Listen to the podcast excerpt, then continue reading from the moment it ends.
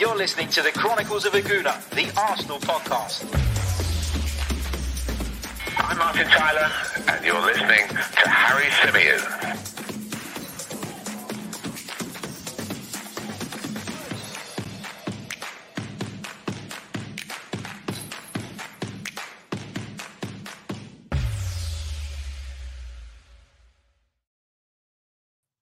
Hello and welcome back to the Chronicles of a Gooner, the Arsenal podcast brought to you by 90 Min. As ever, I'm your host, Harry Symeou, and on this edition, we're going to be reacting to Arsenal's narrow victory over Burnley at Turf Moor. The Gunners picking up a second consecutive victory, doing it with a second consecutive clean sheet. But if we're being honest, the second half was a really, really difficult watch. We're going to be dissecting that game. We'll be getting some of your thoughts and comments from the live chat box as well. Uh, this is our post match reaction podcast. Of course, we'll be bringing you a more detailed tactical analysis of the game tomorrow once I've had the opportunity to watch it back. We've heard from Mikel Arteta in his press conferences, etc., etc., etc. And I just want to point out, because I know a couple of you have mentioned it in the chat box already, I did call it. I did say it was going to be the famous old 1 0 to the Arsenal. And there it was. Arsenal just about getting over the line in the end. It was a, as I say, it was a difficult watch uh, that second half. But we'll come on to that in a moment. Let's let's start with the very beginning, I guess. Let's start with Mikel Arteta's team selection. And when the team initially uh, came out, I was a little bit surprised. I was surprised that he opted to put Martin Odegaard in that deeper role again, just like he did against Manchester City. He looked at this, the game, I think, and he, he felt that this was going to be a game where Burnley were going to sit deep and were going to hit long balls and we're going to try and be, you know, very direct as they always are. And therefore, we could maybe get away with having a bit more of a lightweight midfield and I guess he felt as though the game was going to go in a very specific way. He thought that Arsenal would have all of the ball. He thought that Arsenal would find themselves in a situation where they would be forced to try and break Burnley down, in which case adding more creativity in the form of Martin Odegaard in one of those deeper midfield positions felt like the way to go for Mikel Arteta. Now, we'll come on to, to talk about how that worked uh, a little bit more later on, and we'll talk about it in a lot more detail, as I say, uh, on that uh, tactical analysis show that we'll be bringing you tomorrow. Uh, but initially, when the team came out, my initial thoughts were okay, this is quite brave from Mikel Arteta. And, you know, a lot of people have looked at him and said he's very negative, he's very cautious. And I think we can be cautious in the way we actually play the game, the patterns of play, um, the, the kind of the frequency with which we overload certain areas of the pitch and push people forward. But I think you have to say that Mikel Arteta was quite brave in his team selection. Now, I heard people in the lead up uh, to the game this week, and I even mentioned it on the pre match podcast yesterday. I mentioned that I'd heard people, spe- specifically on Talksport, uh, talking about how this was the worst possible fixture that Mikel Arteta could face because Burnley are a very, physical side, are a very committed side, and play in a way that has traditionally caused problems for Arsenal. But Arsenal have come away with it. So I guess if you're looking at it by that logic, if you're looking at it as one of the most difficult games that Mikel Arteta could face at this moment. I don't feel that way, but I know a lot of people did, and a lot of people were dreading this trip to Burnley. Then, of course, you have to be positive and you have to give praise to the side having come through the back of that game with all three points and a clean sheet. Let's let's start kind of diving into it a little bit more. Let actually before I do that, let me say some hellos in the chat because there's loads of you here and lots of you um uh, saying hellos and and there's some great comments in here. I want to take this one from Holy Moly, Tommy Cafu, uh, doing bits today. I might use that going forward. I love that. Thank you very much. Uh, big thank you to Alejandro. Says afternoon, Harry. Congratulations on being a father again. Thank you so much, mate. Uh, Louis says 1 0. You called it, Harry. I did indeed. Uh, Tola says, Thanks, Harry. Big fan of your work. Thank you, my friend, for tuning in. It is very, very much appreciated. Andrew joins us from Texas. He says, First time on live. Listen to your podcast all the time. Keep it up. Andrew, thank you very much and love to all our American listeners. Right. Um, you know what? Before I carry on, there's a few more as well. Let, us say hello to the Philly Gooner. Let's say hello to uh, Trey from Atlanta who says, Thanks for all your hard work, Harry. No, thank you guys, honestly. uh, for supporting the podcast. And remember, if you'd like to support the podcast, go that one uh, little bit further. You can become a uh, member by clicking on the link in the description, or if you're watching via your PC on YouTube, you can click the join button. And of course, a big shout out to our Canadian listeners as well, including Chris Mossing. Right, let's get into it. Let's talk a little bit about how Arsenal started the game then. So I was sitting here watching the game and I was watching the game with my dad and my two brothers like I try to do whenever possible. And we said after the first four, sort of five, six minutes, Arsenal are moving the ball quite nicely here. There's a fluidity to their play. Um, Martin Odegaard is dropping into those deeper areas, which obviously he's tasked to do in that role, and getting on the ball and dictating things and making things happen. But we were just kind of lacking that final pass again, lacking that cutting edge. And we've seen that so often with this Arsenal side under Mikel Arteta. But we persisted. I never thought we were great at any point in the first half, but I thought defensively we looked incredibly secure. Burnley had a couple of speculative efforts, but I thought Gabriel um, and Tomiyasu in particular stood out from a defensive point of view. I thought the midfield, although perhaps a little lightweight with Odegaard in there, actually worked quite well, and it worked quite well because Arsenal had the ball and having the, you know, having the uh, the lion's share of possession meant that those players weren't in a position where they were chasing, harrying, pressing people. It was about controlling and dictating the game. And I thought Arsenal did that. I thought Partey looked pretty good again. Um, you know, every time we see Thomas Partey, we say he looks good. We say, you know, that he's a real top quality player and that if he can stay fit, um, you know, then great. You know, it, it would make such a huge difference to this team. Now, Thomas Partey was substituted off today. I don't know if it was because of um, fear of him overexerting himself. Mikel Arteta talked in the week, didn't he, about managing Thomas Partey's workload. And I'm sure by the time some of you have listened to this, Mikel will have probably uh, clarified that in his post-match press conference or interview.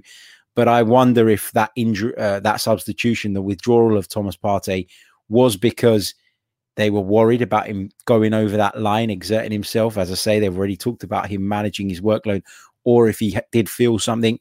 Obviously, Kieran Tierney went off injured as well, uh, which is another negative, and, and I think it looked like cramp to me. But you know, it's it's two players that are important to this team who keep breaking down. So that was kind of the one small negative I take away from this game. But going back to the first half, I thought we were defensively secure without creating a great deal going forward again. And there was times where you were looking at it and you were just almost urging players to get on the ball and drive at their opponents because you can play the ball right, you can play the ball left, you can do all of that stuff, but it but opponents will still be able to sit and remain in their shape and make it difficult for you. Whereas when you drive at someone, when you pick up the ball and run at a defender, you commit them, you force them to commit because they can't just let you run through. You force them to come in out of their position to confront you, and you force players around them to do that in order to try and cover that player that you're initially running at. So it's so important that you commit players. That's how you pull defenses apart. And I think one of the big problems we've had under Mikel Arteta time and time again is that not enough of our players do that. It's that we do seem to want to kind of pass the ball into the net. We talked with Mike McDonald yesterday about some of the theory behind Mikel Arteta's football, and um, you know, a lot of that was was kind of on show again today, where the same patterns of play are emerging every single time, creating that overload down the left hand side, finding Kieran Tierney when he comes forward. It, it seems very same old, same old. Um, but the goal came from Arsenal winning a free kick on the edge of the box because Bukayo Saka picked up the ball and, and ran at somebody. Because Bukayo Saka took the game to them, he drew a foul out of his player and um, uh, out of his marker, wins the free kick, and it was expertly dispatched by Martin Odegaard. It was a fantastic finish. And do you know what?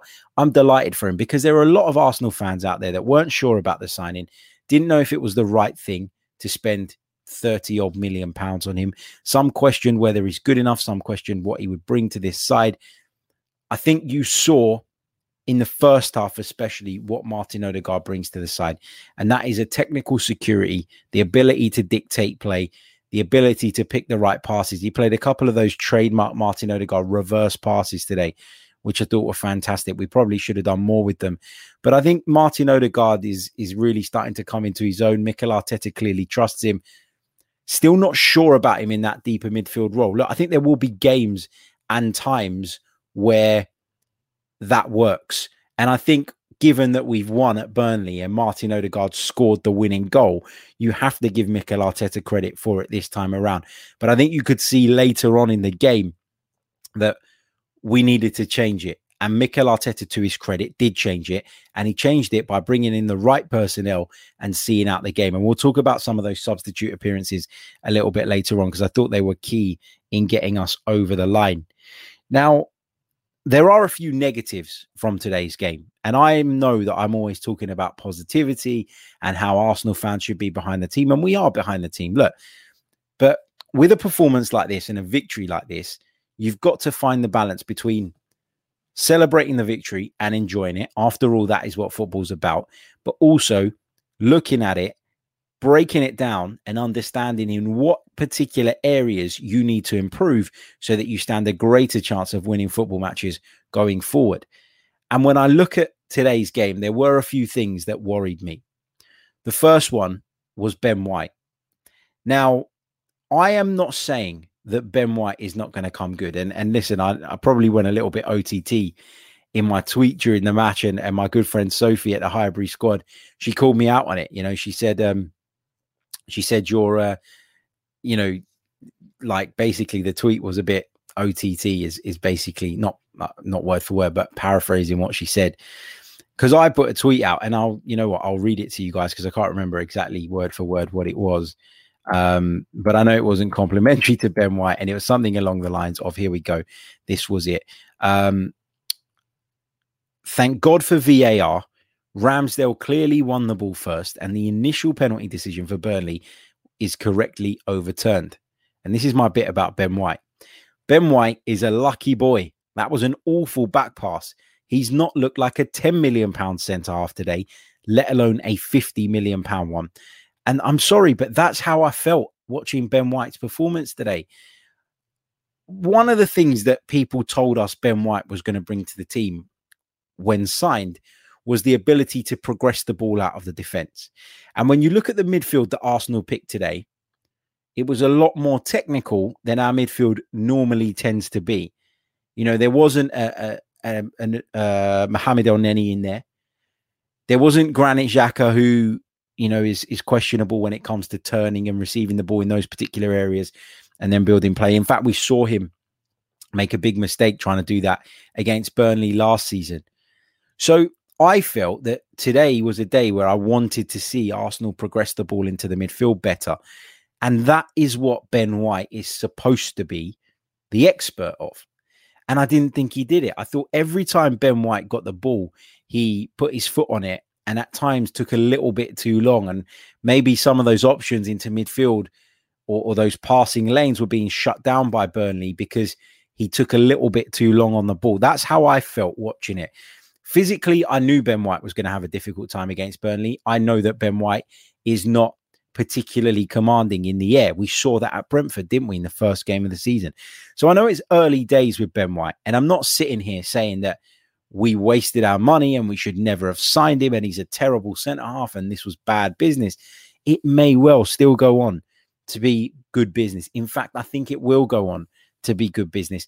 I just didn't enjoy his performance today and he got caught in possession right at the start of the second half, which almost led to an opportunity for Burnley because he dilly dallied on the ball. And then, of course, he put Aaron Ramsdale in an awful position, didn't he? And, and initially, Anthony Taylor, the referee, pointed to the spot and awarded Burnley a penalty. And listen, people talk about VAR, people criticize VAR, had this debate over the years, time and time again. But, you know, we need it. We bloody need it because you see decisions like that. Now, I was watching it on TV and I said instantly Aaron Ramsdale got the ball first because I thought it was as clear as day. Anthony Taylor, the on the field referee, was convinced otherwise. He thought that Aaron Ramsdale had taken out the Burnley player only and he pointed to the spot. And if VAR isn't there, then Arsenal are talking about a game where I'm not saying they were incredible, but they'd been the better side in the first half. They'd taken the lead through a sublime free kick from Martin Odegaard, hadn't really put a foot wrong defensively, and could have been pegged back by an incorrect refereeing decision. And who knows what would have happened on the, uh, from then on. The pendulum swings on things like that. And I think it's imperative that we have VAR in the game because of moments like that. Now, that could have completely turned the game. And so for me, you know, it was brilliant to see, um, you know, it used properly. But look, going back to Ben White, I, I did think he was underwhelming today. I do worry about him. I think there are certain games where Ben White won't have any trouble, where he'll be good enough to get by, and where he's his style will not be exposed. But Burnley is not one of them. So I kind of half went into this game worrying about Ben White and his lack of physicality and the challenges that Burnley were going to pose. But equally, I was disappointed to see him not cope incredibly well. But look, again, maybe it's a little bit harsh. Maybe I'm being overly critical. I don't know. Arsenal have gone away to Burnley. They've won the game. They've kept a clean sheet. So it probably feels like it's a little bit, I don't know, um, agenda driven. Some people might say that I'm kind of criticizing one of our defenders, but no, I, I, do genuinely think there were there were parts of Ben White's game today uh, that I didn't that I didn't uh, really like. Um, but again, that's not to say won't improve. Um, you know, and and and that's my feelings. And people won't like that. People will say I'm being never negative, and you know, the other people will say that I'm never critical of the team. So it's it's impossible to find the middle balance, which is why I just say what I see and what I feel. And you know, a lot of the time when we're talking about football, we talk about how we feel. But I didn't feel that Ben White looked majorly comfortable today. On the other hand, I thought his defensive partner Gabriel looked brilliant. I thought that Gabriel brought everything to the table that we've been missing as a backline at the start of this uh, from the start of the season. He was physical, he was imposing, he knew when to go tight and when to drop off. He knew um, how to support Ben White. He knew, in my opinion, had to, how to handle that type of striker that Burnley have. He didn't get too involved in the kind of the pushing and shoving. He, he handled himself really well, though. But also, what I really like from Gabriel, and again, look, people will say that this is you know insignificant, but I really do. Um, I really, really do like the way he was on the referee's case from the very off about Burnley pushing and shoving in the penalty area, about Burnley, as I said yesterday on the podcast, doing what they do, which is playing right on the peripheries of what is allowed and what is not allowed in terms of physicality. So, really good to see Gabriel Marshall in that defense excellently. I thought it was fantastic. And I really enjoyed him kind of taking ownership of that situation and making sure he was in Anthony Taylor's ear, making sure that Anthony Taylor was involved and aware of all the things that Burnley were up to, uh, particularly on those set pieces. So yeah, uh, great stuff. Really enjoyed his performance. I'm just having a quick glance at my notes because I made a couple of notes during the game of things that I wanted to make sure I talked about. Um, I've got that point about the midfield. I, I, do feel that the progression should have been um, a little bit better from the defense into the midfield. I think the midfield suffered later on in the game, though. I think in the second half, we really struggled to get a foothold in the game. And I actually thought that Mikel Arteta's substitutions um, were really good. Now, again, at the time of recording, I don't know what the situation is with Thomas Partey. A couple of you in the chat have said that he asked to be substituted. Maybe he did. But either way, I, I still think that um, you know the subs made a positive impact. I thought Lokonga came on and gave us a little bit more control um, in that area of the park. I thought you saw an instant upturn when he entered the field of play. But I thought the biggest impact came from Ainsley Maitland Niles. Now I've got to hold my hands up a little bit here. And listen, I am willing to do that when I feel uh, like it's worthy and, and when I feel that credit is due, I've got no issue dealing it out. And Ainsley Maitland Niles for me is a player that I've not been convinced about as a centre midfielder, but I thought he came on and did really, really well. Now, of course, he was sharp, he was fresh, but he got around the pitch, he got the, his foot in um, early in certain challenges. I thought he really put himself about in that uh, period of the game, and I thought he was crucial to Arsenal holding on. So credit where it's due, and we'll talk a little bit more about what he did in detail in tomorrow's tactical analysis. But brilliant performance albeit as a substitute from Ainsley Maitland Niles. Um, I thought Nuno Tavares, you know, I talked about Lokonga and, and Maitland Niles, but I thought Tavares did well when he came on as well. Adds a real steel, doesn't he, to that Arsenal defense, willing to carry the ball up the pitch as he did right at the end of the game. Probably should have played somebody in. I'm not sure what on earth uh, he was doing because he um, he had this shot that was well wide in the end uh, and that was never going to trouble the goalkeeper. And you could see in the replay, Martin Odegaard in particular was uh, very frustrated by that because a lot of players had made the effort to burst forward, and Arsenal were hoping there to potentially uh, find a second goal and put the game to bed. Instead, they had to hold on for a few minutes longer. I want to talk a little bit about Aaron Ramsdale because um, I've said in previous shows that Aaron Ramsdale, for me, is exactly the type of goalkeeper that I like. I like goalkeepers who do their utmost to take the pressure off of their back lines. I don't like goalkeepers that stay on their goal line. I like goalkeepers that come out and claim crosses, that stand on the edge of the box and are alert when they need to come out and sweep. And I thought Aaron Ramsdale did all of those things brilliantly. I thought there were a couple of moments where Burnley got the ball into the box and Aaron Ramsdale, you know, did really well to rise and, and claim the crosses. And I think as a centre back, you know, if you're under the cosh like Arsenal were at certain periods in that second half, you'll be looking behind you and saying, yeah, you know, that's my goalkeeper. I trust in this goalkeeper. I know that he can come out and win the ball. And so as long as I do my job, I've got full faith in him behind me. And I think that's so, so important. And again, something Arsenal have really, really lacked in recent seasons. So fair play to Aaron Ramsdale. It's another game. It's another clean sheet. Now I know his clean sheets have come in the Carabao Cup against West Bromwich Albion, in the Premier League against Norwich City, and now against Burnley. But there is no reason to drop Aaron Ramsdale now uh, if you're Mikel Arteta because he's not put a foot wrong. He, uh, you know, would have been very unfortunate had that penalty been allowed to stand. Fortunately for us, the uh, VAR intervened and showed Anthony Taylor the replay. But I just thought he he brought a coolness, a calmness to that back line. It's what I always talk about with goalkeepers. I think that is so so important. His distribution uh, was was pretty good as well. I thought at times he showed that he can mix it up. He can go short. He can go out to the flanks, but he also played a couple of decent balls up to Pierre Emerick Aubameyang as well. Not much came off the back of them, but I thought he uh, he showed all the sides and I guess all the faces of his uh, ability to distribute the ball which was great. Now, another couple of players that I just want to mention who, for me, underwhelmed today. And look, we won the game. Obviously, I'm delighted, but I do think these points are worth bringing up. And again, it's something that we're going to dive into a little bit more in our analysis tomorrow. But I've talked over the last few days a lot about how it's a massive risk and a massive gamble for Mikel Arteta to go into this Premier League season expecting Bukayo Saka and Emil Smith Rowe specifically to to to provide the level of outputs necessary for Arsenal to fire themselves back into the top six.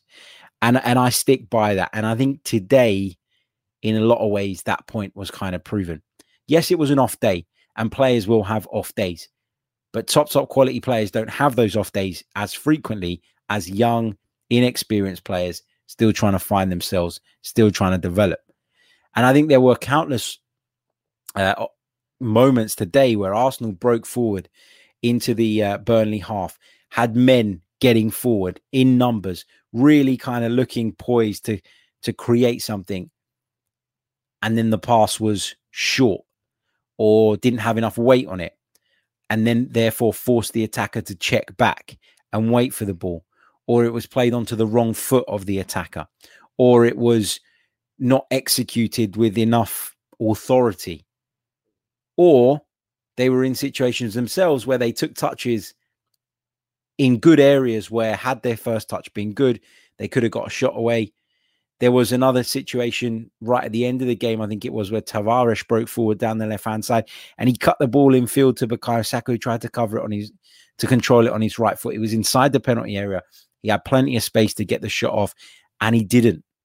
He didn't manage to bring the ball under his spell. And look, again, I've said this time and time again because people will take this as me digging out those two young lads, which is not what I'm doing. I'm simply saying that they, right now, today, on the 18th of September 2021, aren't at the level at which they can be relied upon week in, week out to deliver, week in, week out to score goals. And that's how I feel. Um, you know, that's how I feel about those two. I think they'll get there eventually. And I think that we should have brought players in to kind of take some of that weight and some of that burden off of them. But they're not scoring goals, they're not providing assists. And unfortunately, in this league, you can, you know, you can fall short based on that. I mean, if you think about it, if you think about it, if we had played those passes correctly in the first half, if those final balls had been right, we probably wouldn't have been in a position where the second half was as nervy as it was because we would have had the opportunities, I'd argue, to have put the game to bed. And and that's not just on Saka, it's not just on Smith Rowe, it's on our forward line as a collective, but they're obviously a big part of that forward line.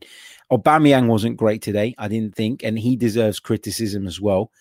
But the only reason I mentioned Saka and, and Smith Rowe is because I've talked about them before and talked about my concerns about that before.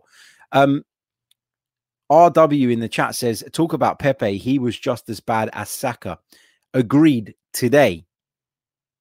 But if we look at, at their outputs last season, where they both played a full season, right? And I want to do this because I want to do this on air because um, it is a point that I think really does need making. And it's a point where I think that people maybe when they think about it, don't necessarily look at the stats or, or will probably find themselves to be surprised by the statistics that I'm about to show you. So if I take it uh, onto Transfermarkt, then we go to detail. In fact, let me share the screen with you so that you guys watching on YouTube can see this because I think this is really, really important and a real kind of basis upon which my point is made and a basis as to why I do talk about Saka and Smith Rowe and not so much Nicolas Pepe. That's Premier League. Hold on. Let me change this to all competitions, right? Total 2021. So here's the Arsenal squad list from the 2021 season. Okay. Nicolas Pepe played 25 times for the Arsenal and scored 16 goals. Sorry, he's he didn't play 25 times. He played he was in the squad 54 times. I'm looking at the wrong column. He played 47 times. Okay. So 47 appearances, 16 goals, five assists. Okay. Let me take that on now to Bukayo Saka. 46 appearances. So one shy of Nicolas Pepe. Seven goals. That's not even half. He got 10 assists. Fair enough. He's better in the assists that um, kind of phase. But seven goals is not a big enough output, in my opinion, from Bukayo Saka. It's not to say that it's an embarrassing output or it's the kind of output that he should be walking around with his head down in shame about. No, it's a very, very good output for an 18, 19 year old who's still finding his way in his career. But Arsenal should have more than that. Arsenal need to have more than that. And the reason I talk about Nicolas Pepe and, and I don't necessarily include him in that bracket is because the outputs in terms of goals are significantly more from the Ivorian. You know, we're talking about somebody who is 25 years old, who is probably as good as he's ever going to be. And you can see that the output in terms of goals is much more significant. In fact, he scored 16 goals, one more than Pierre Emerick Aubameyang last season. And then you take it on to Emil Smith Rowe. And again, look, Emil Smith Rowe didn't play all of last season, agreed, but he made 33 appearances and he scored seven times. Now, to put that into context, and I know I've thrown this stat uh, at you guys a little bit uh, before, Iwobi in the full season under Unai Emery managed more goals than Bukayo Saka, Henrikh Mkhitaryan the same. So these are two players that uh, two players I'm talking about in in Smith Rowe and Saka that I do think have huge, huge futures. They really, really do. I really do think that they will go on to be fantastic players for the Arsenal. I support them. I back them. I adore them. They're our very own. But my big worry is that we're relying on them too much. And games like today, we're going to say they didn't play well. Yeah, okay, they didn't play well. But if you compare that to like Mason Greenwood, let's say, at Manchester United, who's in a similar stage of his career, Mason Greenwood, when he scores, everybody says, fantastic. Mason Greenwood was excellent today. Difference maker, brilliant. When Mason Greenwood doesn't score, people don't come away from the game and say, oh, that Mason Greenwood, he really had a poor game for Manchester United. You know why? Because Manchester United have those outputs from alternatives. They get those outputs from Bruno Fernandes, from now Paul Pogba, from Marcus Rashford, from Cristiano Ronaldo. So there are options there. Now Jadon Sancho's there too. So there are players at Manchester United that will help develop somebody like Mason Greenwood, limit his minutes to a degree, but players that he can learn from week in, week out. And at Arsenal, we've got two young, extremely talented lads who don't have anybody to look at as a benchmark, who don't have anybody to learn from, and will be under pressure to deliver at the level we need them to every single week. And that's my fear about them. That's my worry about them. So this is not a criticism of them. It's a criticism of their performance today but in the bigger context and in the grand scheme of things, I know that their performances, um, you know, are going to get better. But I know that we can't expect, or it's unrealistic to expect them to hit that level when they're just simply not there yet in their careers. And that's my big worry and big concern about those two. But look, they weren't the only two. It's just because we've been talking about this in the past that I felt that was a, a good route to kind of approach this conversation via. But I do think Aubameyang was poor. I do think Pepe was poor today as well. Uh, not as direct as he tends to be. Um, you know, never cut the, the, ball inside as much as I'd have liked him to, etc., etc. But um, yeah, that's where I'm at uh, on that.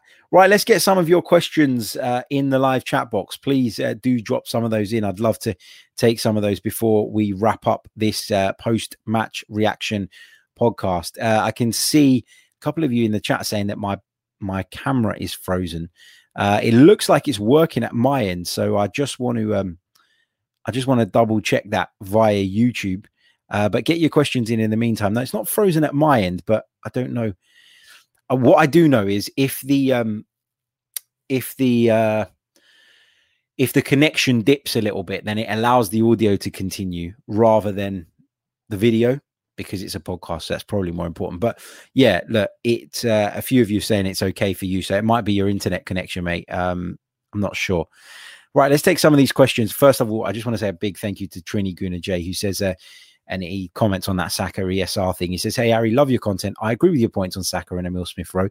They've been badly out of form, and the chances they had today shows it. Both fit would have buried them. Um, let's go over to the questions. Don Saki says, Does Xhaka come into the team for you? Um, it's a hard one because at the start of the season, so before the season had kicked off, if you asked me if Granit Xhaka would be in my starting lineup, uh, I would say no, I would say that Granit Xhaka. Uh, sorry, let me. I've confused myself. Let me start that again. If you had asked me at the start of the season, would I have put Granit Xhaka in my starting eleven before we'd kicked the ball? I'd have said yes. I'd have said Granit Xhaka and Thomas Partey would be my midfield pairing. I've been pleasantly surprised by what I've seen from Sambi Lokonga, which is obviously contributing to where I'm at now. But also, I think that what we've seen um, from what we've seen from you know Arsenal in terms of the style that they've tried to play this season to press that little bit higher, to be that little bit more aggressive. I mean, we're talking about Mikel Arteta picking single midfield pivots now because he picked Partey and he partnered him up with Martin Odegaard. So if that's the plan going forward, then obviously Xhaka doesn't get back in the team. No, but I still don't think Xhaka is is a waste of space like some of you make out. I still think Xhaka will have a part to play this season. I think he's incredibly consistent in terms of fitness, and I think that we're going to need that come you know the rest of the season because we can see from certain other players in our squad that that is not the case uh, always. Uh, so based on how we're playing now and the way we're playing and the the tactics we've adopted, then no, he doesn't come into the side for me straight away. Uh, Carrie Tannenan says, should they use other youngsters more, Balogun and Martinelli? Look, I think they should be used as squad players, but that's it for me. You know, I can't sit here and say that we're overly reliant on Saka and Emil Smith Rowe and kind of say that that's a big gamble that the manager's taken and a big gamble and a risk that the club have taken. And then, you know, on the other hand, say that Balogun and Martinelli should be playing every week. So no, I, I don't think so. Um, but that's obviously just uh, just my opinion. Uh, what else have we got in the chat box? Um, take a couple more questions. Uh, Tola says, any idea why we spend so much time kind of just hanging around, passing in the back? The game is so slow. Seems like they're being instructed to do so. Well, a lot of Arsenal's game plan at the moment is built around trying to suck and absorb the opponent into you and then being able to have the quality on the ball to play around that press and exploit the spaces in behind. But as I said to you guys on the previous show, and I think I was absolutely spot on in the way I called this, I got the score right, 1 0 to the Arsenal. But I also think I got it right that Burnley were going to just sit off and let us do that. And that Burnley were not going to be as aggressive in that press as maybe Norwich were. And therefore, we wouldn't be able to take advantage. We also knew that Burnley wouldn't do what Norwich did in terms of trying to play the ball out from the back themselves and inviting us as a pressing force on. So I think this was a really, really different game. And that's why I talked a little bit earlier on uh, about given the way the game was and given the the guile we had in midfield with Smith Rowe in there, with Odegaard in there, with Saka tucking it in there as well, I felt that we didn't progress the ball well enough and we should have done more uh, of that in terms of being able to pick passes between the lines. And that might be down to a lack of movement. You know, it's not always down to the passer. Sometimes the receiver can be, uh, you know, not pulling his weight in terms of getting into space, pulling away from markers, etc., etc. So, um, yeah, it's uh, it's it's something that I think we need to improve on massively, and I hope that Ben White was going to bring that to the team. I'm not saying he won't, but right now it's not looking uh, all that great. I've got to say. Uh, I, the other player I wanted to shout out that I've got in my notes that I haven't yet for some unknown reason, probably because I forgot, is uh, Takehiro Tomiyasu. Uh, Jonathan mentions him in his comment. He says, I'm sure people notice how good Tomiyasu is in the air, but the way he positions himself to block crosses is really praiseworthy. Do you know what? That's a really great point because I've seen um, you know, people, as you say, talk about his aerial ability, but I also thought he did really well at stopping crosses at source today. And that's something that you probably need to do or should do against a side like Burnley, who you know will be desperate to get the ball into the penalty area at every opportunity. So, yeah, you know, Takehiro Tomiyasu doesn't look at all out of place in the Premier League. I talked about him after the Norwich game as being physically up to the standard, and that doesn't always happen with players coming from foreign leagues, but I thought he's done that really well. I think he's been safe in everything he does. He seems to do the basics very, very well. I think he's a really good addition uh, to the side. Honestly, I think he's a it's a really good signing, and I look forward to seeing more of him and seeing him develop. So, in conclusion, because we're going to wrap it up there, and remember, we'll be bringing you our tactical analysis show uh, tomorrow. So come and join me for that. I think we'll go for about eleven o'clock uh, so in the morning, that is. So come and join me for that live. You can watch it back, of course, on playback or listen to it back. Um, but in conclusion, I just want to say I think that Arsenal weren't great today. It wasn't a vintage Arsenal performance, although 1 0 to the Arsenal is a famous old scoreline associated with our club. It wasn't vintage Arsenal. It wasn't the greatest performance. It was a good performance in the first half followed by a nervy, edgy, under par performance in the second half. But we dug in. The squad paid off today, having players that could come off the bench and fill voids and, and up the level in terms of physicality and fitness really, really helped at the end of the game. It helped us see it out. For all the talk about it being a poor second half and a nervy second half, I don't remember Aaron Ramsdale making more than one or two saves. So it wasn't like we were completely up against the ropes, but yeah, look, bottom line is there are things that we can work on. There are things that we can take forward. As I've highlighted things in my opinion, and I might even highlight some more when we do that tactical analysis and I watch the game back. But I think you've got to say, given the way we started the season, to have picked up two successive victories, one against Norwich and one against Burnley, who, yes, will be down towards the bottom of the table come the end of the season, but are a side that people say are the anti Arsenal in terms of they play in a way that we just can't handle. To go there to win off the back of a bit of quality from Martin Odegaard, a player who uh, has had his critics among the Arsenal fan base so far. Couldn't believe there were people criticizing him last week because I thought he was excellent. But there were people who were piling the pressure on in on him, talking about the lack of goals, talking about the lack of direct assist, etc., etc.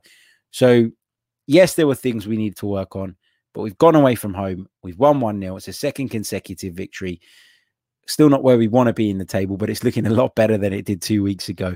So uh, we move forward and uh, we look ahead now to the North London Derby, which is going to be a huge game coming up on Sunday. So, yeah, up the Arsenal. Enjoy the rest of your Saturday evening. Look, I know there are things to talk about, things that weren't quite right, as I've pointed out on multiple occasions during this podcast. But as I said last week, if you can't enjoy an Arsenal victory, what is the point in following them?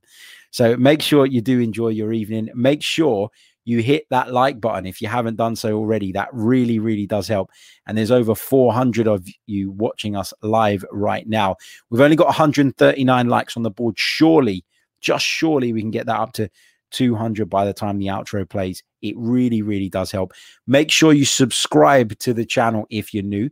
If you're listening via the audio platforms, then please, please do uh, leave us a review. That really, really does help. Get in touch via Twitter because obviously I don't see you guys' thoughts and comments in the live chat because you're not on the live chat. Uh, so please, if you've got any feedback, any thoughts, any comments, any questions, drop them to me on Twitter at Harry Symeou. Um, I'd love to hear from you guys. And uh, yeah, we'll be back very soon with that tactical analysis coming your way tomorrow. Until then, take care. I'm going to go spend some time with my new little girl. Ciao.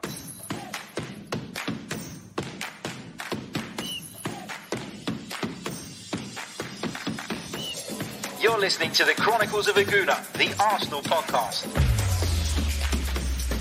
I'm Martin Tyler, and you're listening to Harry Symeou.